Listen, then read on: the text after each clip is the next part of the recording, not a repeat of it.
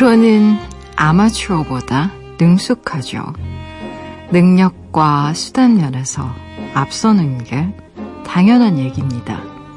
그렇다면 아마추어가 프로보다 뛰어난 점은 없을까요? 헤르만헤스는 말해요. 그들은 스스로 즐거운 일을 자유롭게 아무것도 모른 채 해 나간다는 점에서 우월하다. 자신에게 중요한 것을 양심의 거리낌 없이 전문가의 공명심과 심리적 압박 없이 표현한다.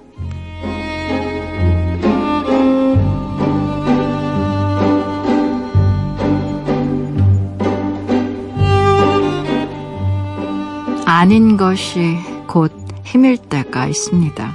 하지만 아는 만큼 섣불리 움직일 수 없을 때도 많죠. 몰랐기에 겁 없이 덤벼들 수 있던 날들. 그때의 내가 그리운 요즘인가요? 그대는?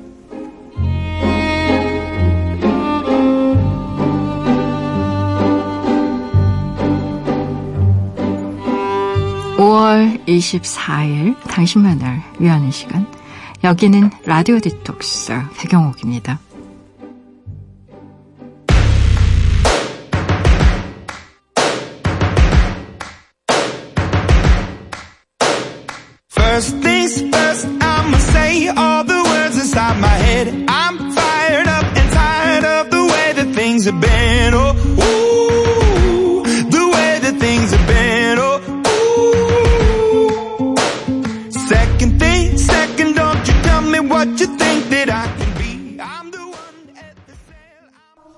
라디오 디톡스 배경옥입니다. 오늘 첫 곡으로요. Imagine Dragons의 Believer 같이 듣고 오셨어요.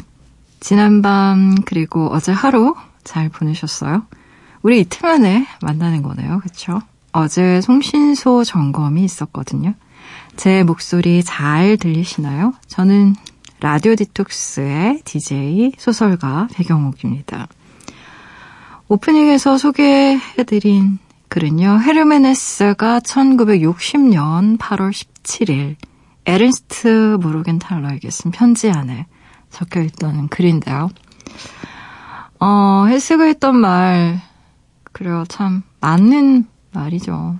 뭘 알면, 뭘 알게 되면 점점 더 모르는 마음의 심정이 됩니다. 살짝 잘 모를 때. 그때가, 뭐, 쉽게 말하면 그런 거죠. 취미로, 취미로 할 때가 정말 가장 재미있는 것 같아요. 음. 뭐 글쓰기도 그렇고 그림 그리는 것도 그렇고 대부분 왜 우리가 어, 아, 저런 직업을 하면 얼마나 좋을까, 얼마나 멋질까 하는 것들은 되게 취미 활동으로 한 번쯤 해볼 수 있는 것들이잖아요. 뭐 작가도 그렇고, 화가도 그렇고, 뭐 그림을 그린다거나, 뭔가를 만든다거나, 쓴다거나, 춤을 춘다거나 하는 것들은 배울 수 있는 거니까 취미 활동으로. 근데, 아, 저 같은 경우에는 그냥 발레를 처음에 배울 때는 멋모르고, 뭐 턴아웃이 뭔지, 뭐 제대로 플리에를 한다는 게 뭔지 뭐 이런 거 하나도 모르고 그냥 배울 때는 막 멋모르고 막 감정을 실어서 예술을 하고 막 아트를 했던 것 같은데 아우 요즘에는요.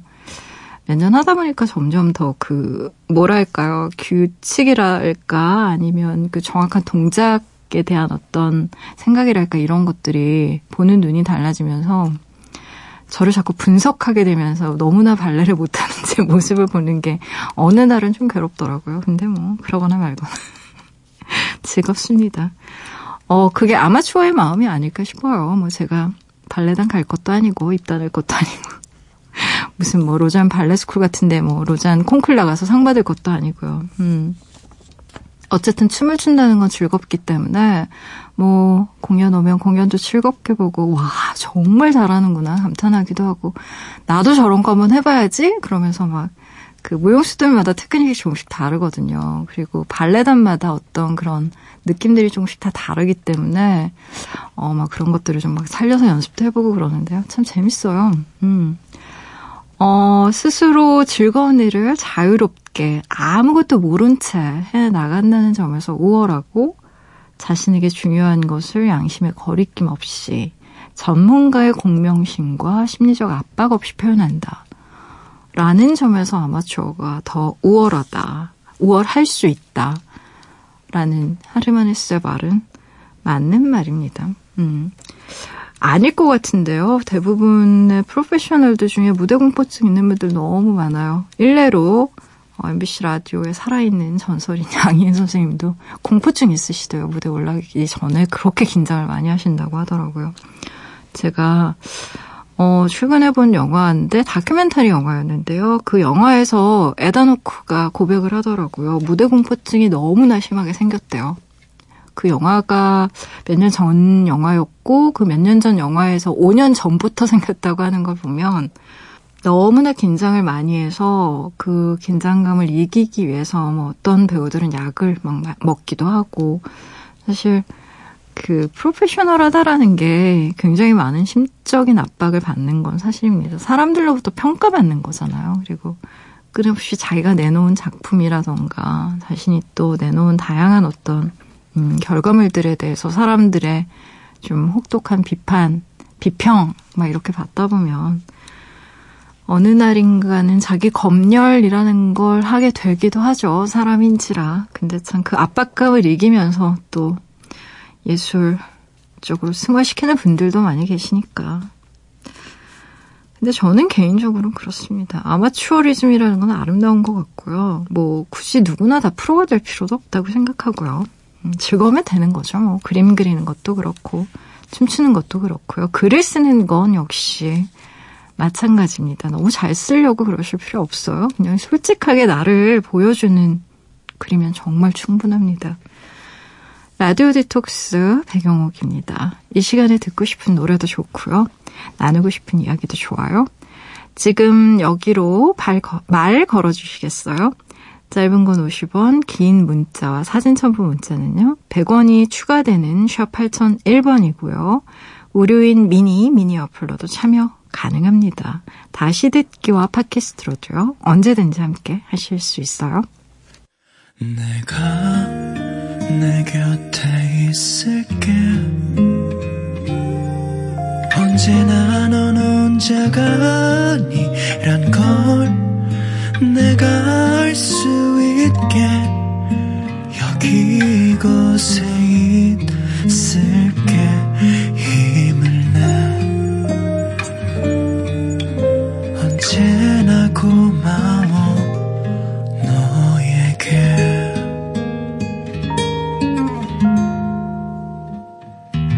라디오 디톡스 백영옥입니다.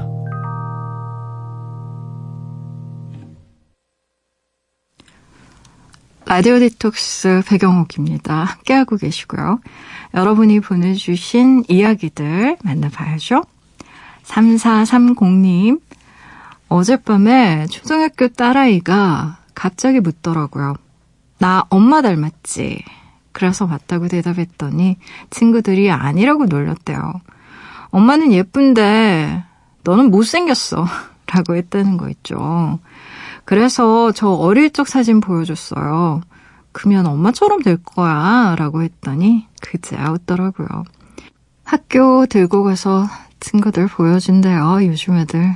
참, 저 어릴 때는 못생기고 예쁘고 이런 거 잘 몰랐던 것 같은데요. 애 상처받지 않게 관심을 좀 더 가져야겠어요. 라고 보내주셨네요. 아, 힘들다. 요즘 친구들은 선생님이 귀걸이를 바꾸고 오면 그것도 귀신같이 안 돼요. 선생님 지난번에 했던 귀걸이 예뻤다 이런 거 엄마한테 얘기도 하고 그래서 뭐 학교 선생님들도 옷차림에 신경을 많이 쓰셔야 된다는 얘기도 들었고 또 누구 엄마는 예쁜데 누구 엄마는 뚱뚱해 막 이런 얘기도 아이들이 한다는 거예요. 그래서 아 참 힘들구나. 엄마가 된다는 게 보통 쉬운 일이 아니구나, 막 이런 생각도 들었고, 아마도 요즘 아이들 그 SNS로 동영상 워낙 많이 보고, 또 뭐, 아이돌, 가수들, 또 배우들, 연예인들, 정말 화려하고 요란하게 옷들 입잖아요. 그런 것들에 많이 노출되다 보니까 아무래도 외모라던가 옷차림이라던가 이런 거에 관심이 굉장히 빨리 생기는 것 같아요. 그러다 보니까, 어, 어머니들이 이래저래 챙겨야 할 것들이 늘어나는 것 같습니다. 음, 뭐, 아이들끼리 하는 얘기가 어렵거니, 뭐, 이렇게 그냥 넘길 수만은 또 없더라고요. 아이끼리. 막또막 이야기하다 울기도 하고 막. 그런 일도 생긴다고 해서. 음, 그래요. 얘 이뻐질 거야, 너도. 이러면서 잘 도닥이셨어요. 엄마 사진까지 보여줬다니. 참, 대단하시네요. 음. 이수경님, 여행을 떠나고 싶은 요즘이에요. 특별하게 힘든 것도 아닌데, 내가 왜 이럴까 생각을 해봤는데요. 일 회사만을 오간 지 1년이 넘었더라고요. 탈출이 필요해요. 파도 소리 듣고 싶어요. 여수 밤바다라는 노래 신청합니다. 이렇게 보내주셨네요. 아이, 그럴 때 있어요. 뭐, 특별히 뭔가 힘들어서가 아니라, 아, 내 마음이 막 뭔가 횡하고, 텅 빈 것 같고, 굳이 이유를 찾긴 좀 힘든데 일이 너무너무 하기 싫고 그럴 때 있어요. 계절 탓도 있고요. 또, 뭐, 나도 모르게 내가 받았던 어떤 또 스트레스도 분명히 있을 거예요. 그럴 땐 정말 탈출 필요합니다. 여수밤바다 함께 들으면서 바다 한번 상상해 보도록 하죠.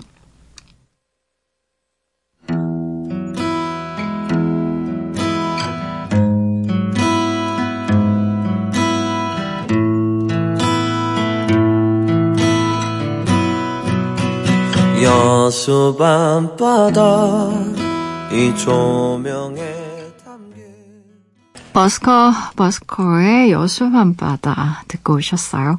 라디오 디톡스 백영옥입니다. 함께하고 계세요. 무조건 익명으로 소개되는 코너죠.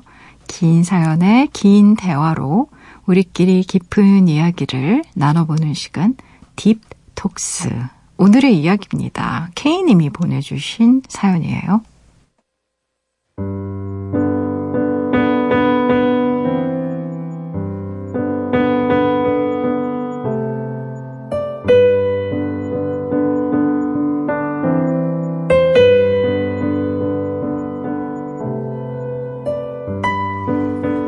저에게는 사귄 지 100일 된 남자친구가 있습니다. 소개팅으로 만났어요. 친구 회사로 파견 나온 거래처 직원이었고, 친구가 보자마자 생각했대요. 저 사람 K랑 어울리겠다.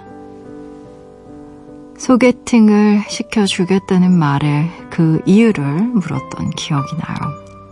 왜? 나랑 어울릴 것 같아? 왜 그렇게 생각해? 음, 그냥 느낌이 그랬대요. 굳이 이유를 찾아보자면 웃는 모습이 비슷하다는 게 친구의 대답이었죠. 연락처를 주고받고 그 주 토요일로 약속을 잡았습니다. 그 당시 제 아지트가 종로구 익선동이었거든요. 종로 3가역에서 만나기로 했고 약속 시간보다 10분 일찍 도착해서 그를 기다리고 있었는데요. 왜 그런 느낌 아세요? 내가 오늘 만날 사람이 저 사람이구나 하고 촉이 오는 거요. 에스컬레이터를 타고 올라오는 사람들 사이에서 제가 그를 단번에 느낀 거죠. 첫눈에 반했다 까진 아니었지만요. 첫 만남부터 그가 마음에 들었던 건 사실이에요. 특별하게 잘생긴 것도 아니었고요. 옷을 모델처럼 잘 입는 것도 아니었는데요. 뭐랄까, 그냥 분위기가 묘하게 제 스타일이었다고 해야 할까요? 난 12시에 만나서 점심을 먹고 이어서 차를 마시고 배가 부르니까 좀 걸었다가 영화 보자는 그의 말에 영화도 봤고요. 나와서 저녁 먹고 술 한 잔 마시고 집에 오니까 밤 12시가 됐더라고요. 그날 느꼈었죠. 아, 우리 사귀겠다. 만난 지 일주일 만에 고개, 고백받고 그렇게 연인이 됐습니다. 드라마로 치면 해피엔딩이죠. 그렇다면 대체 왜 사연을 보냈느냐? 좋은데요. 이보다 더 좋을 수 없을 만큼 그가 좋은데요. 그 역시 사귄 지 한 달도 제 되기 전부터 결혼 얘기를 꺼낼 만큼 저를 사랑하고 있다는 걸 온몸으로, 아니, 온 마음으로 알겠는데요. 서로 사랑하는 마음 말고 저희 두 사람 안 맞는 거 두성입니다. 그래서 고민이에요. 음식 취향 안 맞죠. 여행 취향 안 맞죠. 영화 취향 안 맞죠. 심지어 개그 코드까지 안 맞아요. 저는 야행성 인간이고 그는 아침형 인간입니다. 저는 운동이 세상에서 가장 싫은데요. 그는 운동을 사랑해요. 운동이 재밌대요. 이렇게 안 맞는 것 두성이인 두 사람이 만나 사랑을 하다니. 지금이야 기적이라고 부르지만요. 어느 날 콩깍지가 벗겨져서 내가 왜 너 같은 애랑 만났을까 하며 기절하는 건 아닌지 겁도 나고요. 사랑만으로 취향을 극복할 수 있을지 걱정도 되고요. 달라도 너무 다른 두 사람이 서로 친구하면서 평생을 함께 할 수 있을까요? 서로의 다름을 이해하고 양보하고 또 인정하면서 같이 살아갈 수 있을까요?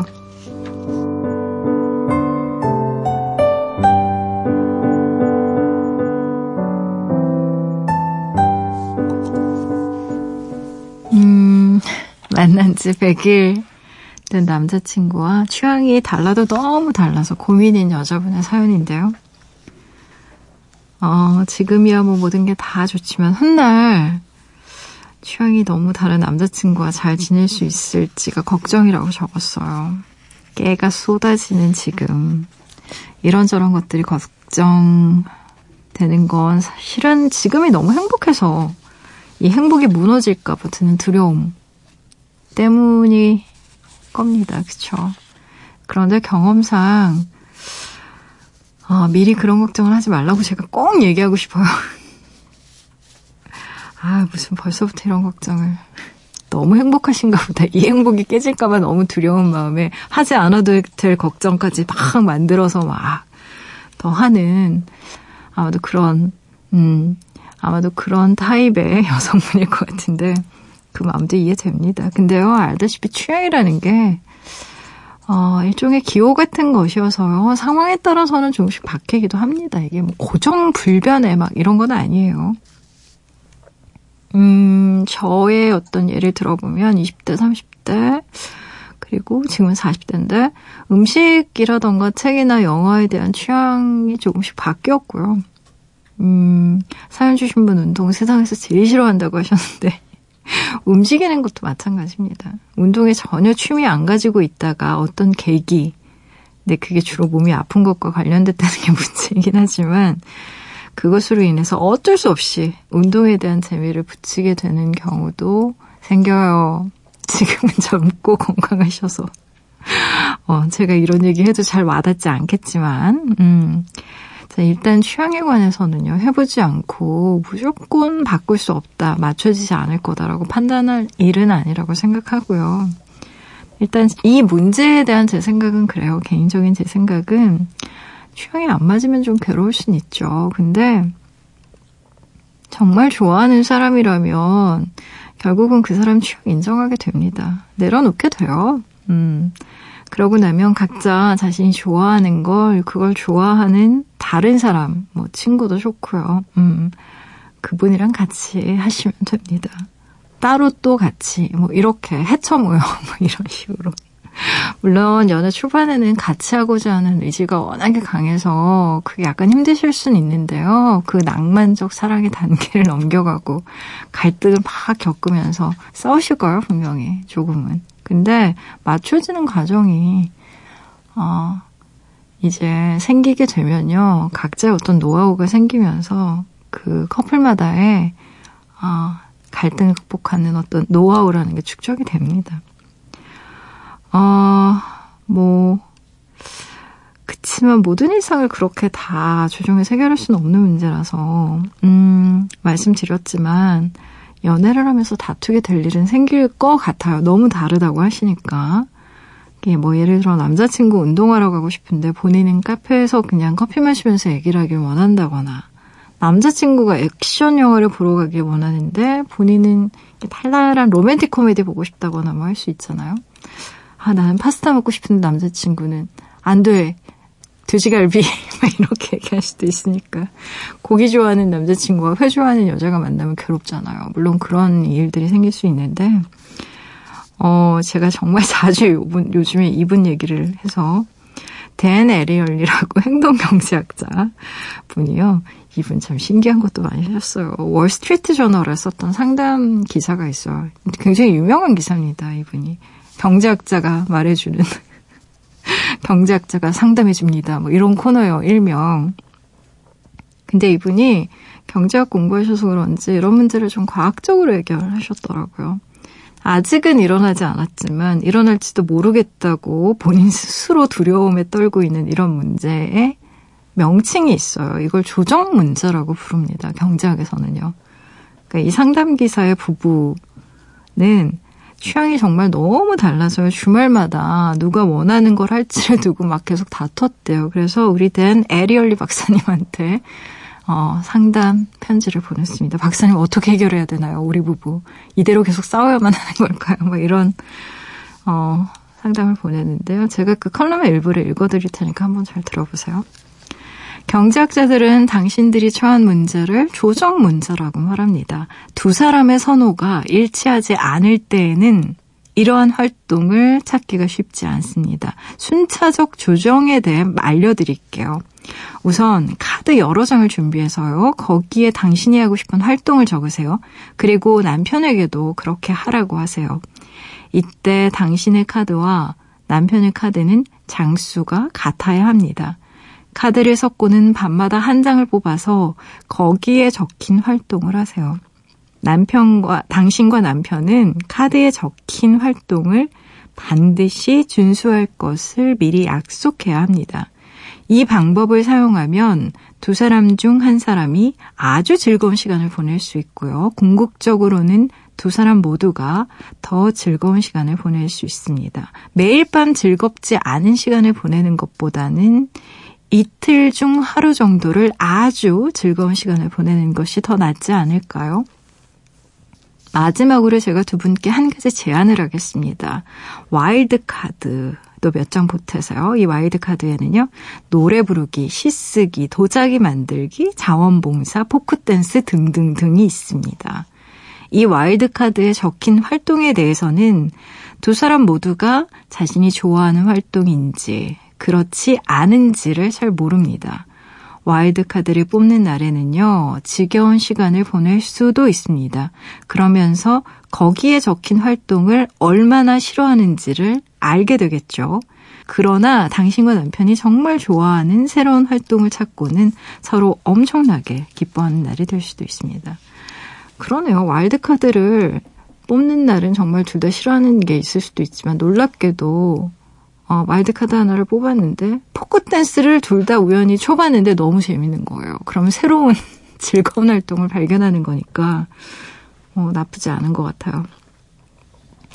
이게 이제 부부 사이에서 생길 수 있는 어떤 주말에 우리가 뭐 할 건가 이걸 가지고 이제 조정을 경제학자가 한 건데, 음, 실은 비슷합니다. 연애도. 뭐 영화를 어떤 영화를 볼 건지, 뭐 등산을 갈 건지, 아니면 정말 좋아하는 작가 독서 토론을 갈 건지 이런 걸 가지고 조정해야 되는 경우가 있으니까 이거 유용할 것 같습니다. 이 조정 문제.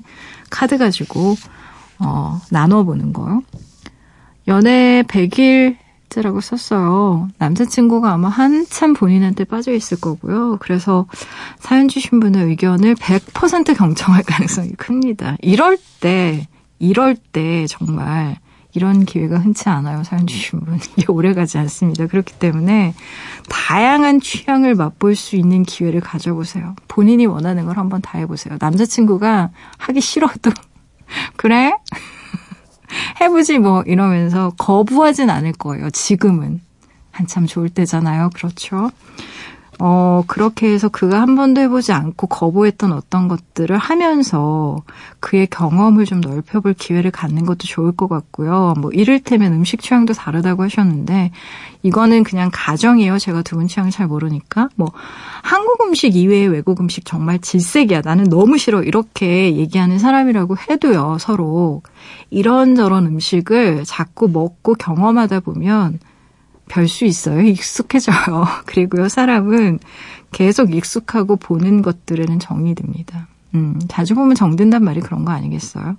자주 대하고 먹고 하다 보면 좋아하게 될 가능성이 점점 커진다는 얘기예요. 연애라는 게 원래 내가 보지 못했던, 내가 알지 못했던 나를 발견하는 기쁨이 정말 크거든요. 그래서 저는 그게 연애만이 줄 수 있는 어떤 축복이라고 생각하는데요. 물론 내가 알았던 나와 그가 보는 나 사이의 간격이 너무 크면 또 그것 때문에 갈등을 겪고 싸우기도 하겠지만요. 그걸 극복하는 과정을 통해서 나에 대한 어떤 성찰도 얻고 또 내가 발견하지 못했던 내 부분 또 내가 경험하지 못했던 어떤 다른 세계를 맛보는 게 또 연애의 의미 아니겠어요? 다만 제가 정말 딱 한 가지 얘기하고 싶은 건 이런 겁니다. 모든 게 다 좋은 정말 기적처럼 느껴지는 이런 낭만적인 사랑의 기간이 짧다는 거예요. 지금 너무 걱정하지 마시고요. 지금의 이 상황을 만끽하세요. 아직 오지 않은 미래를 걱정하기엔 그 시절이 너무 아깝습니다. 그냥 신나게 연애하시면 됩니다. 아, 부러워라. 100일. 한번 다 해보세요. 남자친구가 아마 다 들어주실 거예요. 음, 행복한 고민이에요. 노래 들어볼까요? 제이슨 므라즈의 노래 골라봤어요. Love Someone.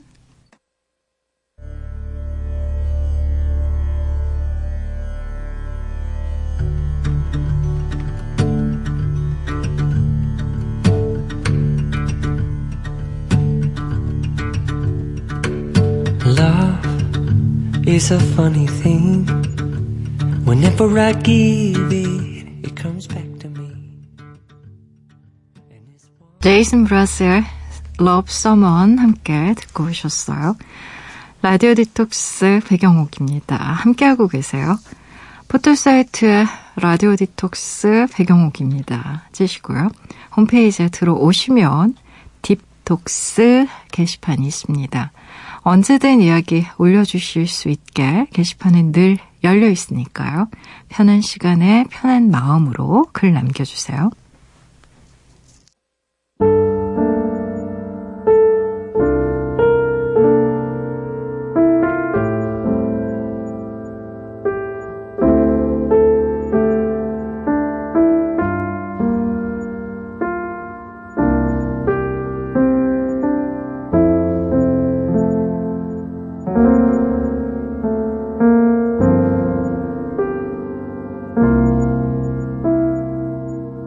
라디오 디톡스 배경옥입니다.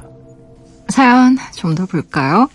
4120님, 회사에 드디어 남자 동료가 생겼습니다. 저희 회사는요, 인테리어 디자인 회사인데요. 직원들 대부분이 여자거든요. 다들 좋고 저와도 잘 맞지만 그냥 외로운 거 있잖아요. 딱 한 명만 남자 동료가 있었으면 좋겠다 했었는데 면접 본 친구들 중에 남자가 뽑혔대요. 다음 주부터 출근한대요. 월급 오른다는 말보다 기분 좋네요. 하하. 정말 좋으신가 보다. 음, 월급 오른다는 말보다 더 좋으시다고. 아, 근데 이게 참 묘해서 음량의 조화랄까. 어, 남자만 있는 곳이나 여자만 있는 곳보다는 그래도, 음, 남녀가 좀 섞여 있는 게 조금 더 조화로운 것 같기는 해요. 그렇잖아요. 여고에 남자 선생님 이렇게 한 분 계시거나 아니면 또 공대 이렇게 여자 어, 공대생들 몇 명 있거나 하면 좀 물론 그분들 스포트라이트 받고 하시니까 좀 부담스럽긴 하겠지만 그래도 분위기는 확실히 더 어, 남자끼리만 혹은 여자끼리만 있을 때보다는 좋은 것 같습니다. 이건 어쩔 수 없는 또 어, 자연적인 법칙인 것 같아요. 음. 또 이분 오시면 즐겁게 회사 생활 하셨으면 좋겠네요. 2361님, 나르샤의 I am in love 신청해요, 백장님이라고 적어주셨나요? 노래 들어볼까요?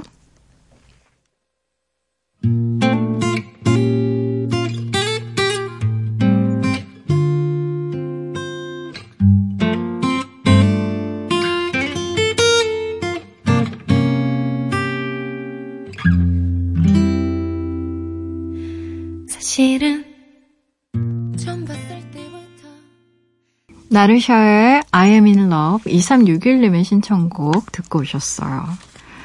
4541님 1년 만에 빨강머리 애니 하는 말을 다시 읽었어요. 그때와는 또 다른 장면에 눈이 가더라고요. 이래서 책은 여러 번 읽어도 좋다고 하나 봐요. 이 책을 쓴 작가님이 DJ라니 뭔가 든든해요. 힘이 나요. 하하. 라고 적어주셨네요. 음. 아, 예전에는 이 사연에 하하가 붙으면 그렇게 민망하더니, 이제는 아무렇지도 않아요. 어, DJ 1년 만에 이제 저도 익숙해지고 있습니다. 음, 빨강머리 애니 하는 말을 1년 만에 다시 읽으셨다고 했는데요. 일단, 참 고마운 독자분이시네요. 원래 작가 입장에서는 내 책을 한 번 읽고, 두 번 읽고, 세 번 읽고, 밑줄 긋고, 책 귀퉁이 마구 접고, 포스트잇 막 붙이고, 이런 독자분들 보면 너무 감사하죠. 고맙고, 어쨌든, 어, 책을 읽는다라는 게 단순히 그냥 글자를 보는 게 아니라 그 문장 하나하나가 내 삶 속에 이렇게 포근히 안기는 작업이잖아요. 그래서 그런 것들이 시각적으로 보이는 게 밑줄이거나 어, 책을 접는 독이어라고 하죠. 음, 책을 접는 행위라던가 뭐 아, 포스트잇을 붙이는 행위 이런 것 같습니다. 음, 저도 4541님 같은 독자분 만나면 든든해요. 음, 우리 같이 든든해 하기로 해요. 4521님 문문의 비행운 듣고 싶어요 작가님이라고 적어주셨는데요. 같이 들어볼까요? 문문의 노래예요. 비행운. 하나, 둘. 매일매일 이 잿빛이더라고 뱅이 돌듯이 빙빙 돌더라고. 어른이라는 따분한 벌레들이 야금야금 꿈을 좀 먹더라고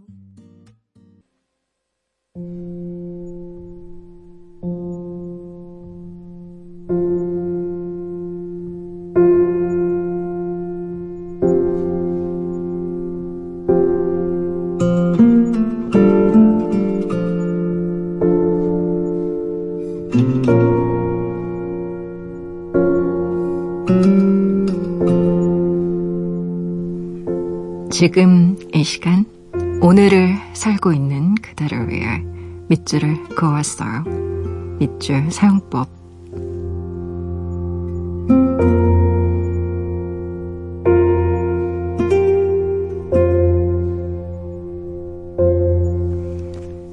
애미 내 안에는 무지하게 큰 장롱과 트렁크가 있고 그것들은 당신에 대한 감정으로 가득 차 있어요.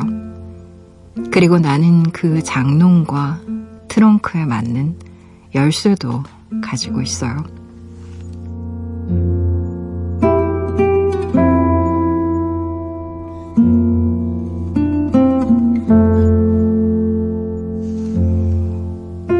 밑줄 사용법. 오늘은 다니엘 글라타워의 소설 일곱 번째 파도 안에서 밑줄을 그어왔어요.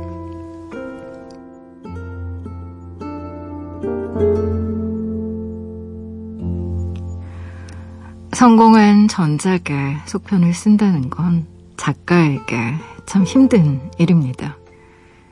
이미 끝난 이야기를 다시 복기에 이어나간다는 것. 한번 닫힌 문을 다시 열어 이야기를 계속 이어나간다는 건 완전히 새로운 이야기를 쓰는 것만큼이나 어려운 일이기 때문이죠. 장르가 소설이라면 조금 더 신중해야 해요. 영화의 경우 걸작이 된 속편의 역사를 가지고 있죠. 에일리언 2는 에일리언 1보다 더 훌륭했고 터미네이터 2는 터미네이터 1보다 훌륭했으니까요.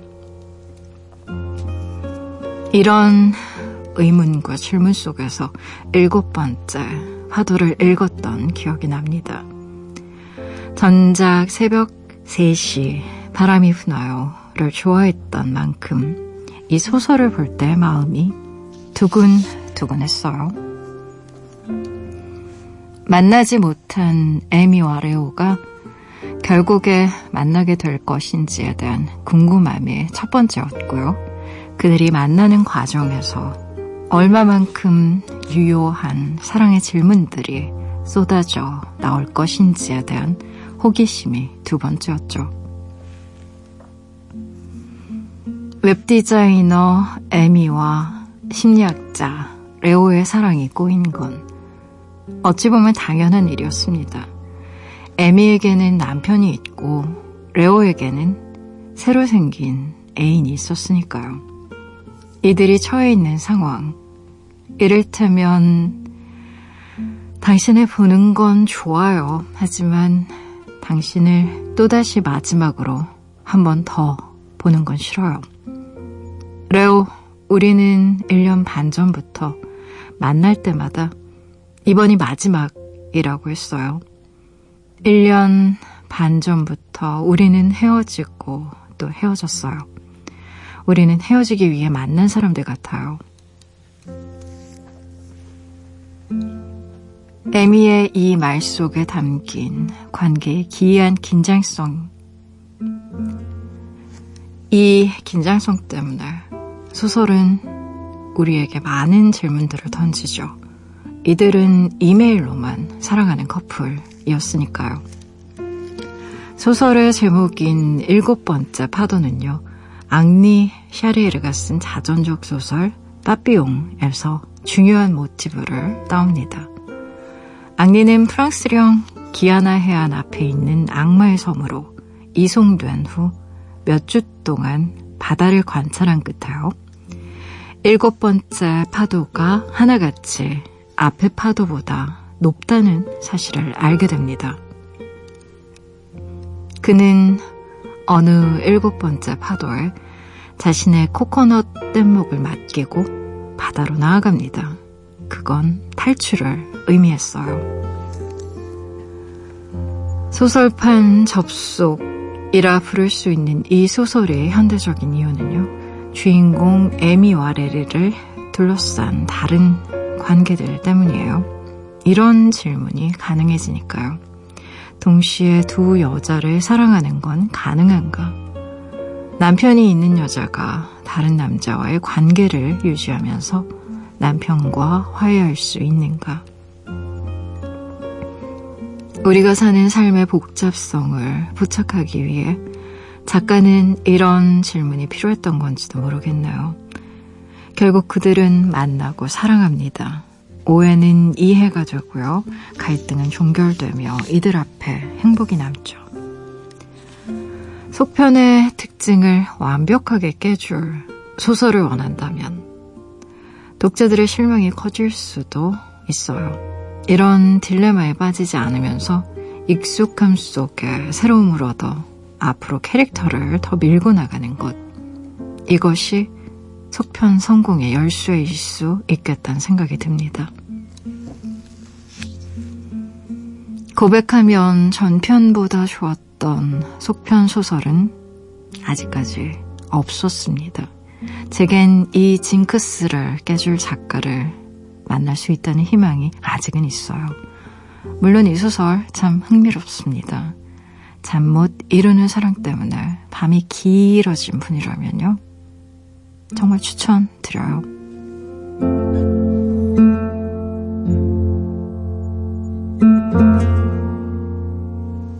오늘 끝곡으로요. 콜드플레이의 Fix You 같이 들으시고요.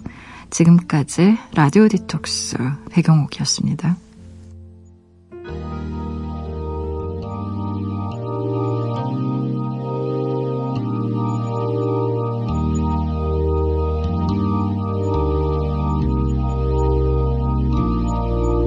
Try your best, but you don't succeed.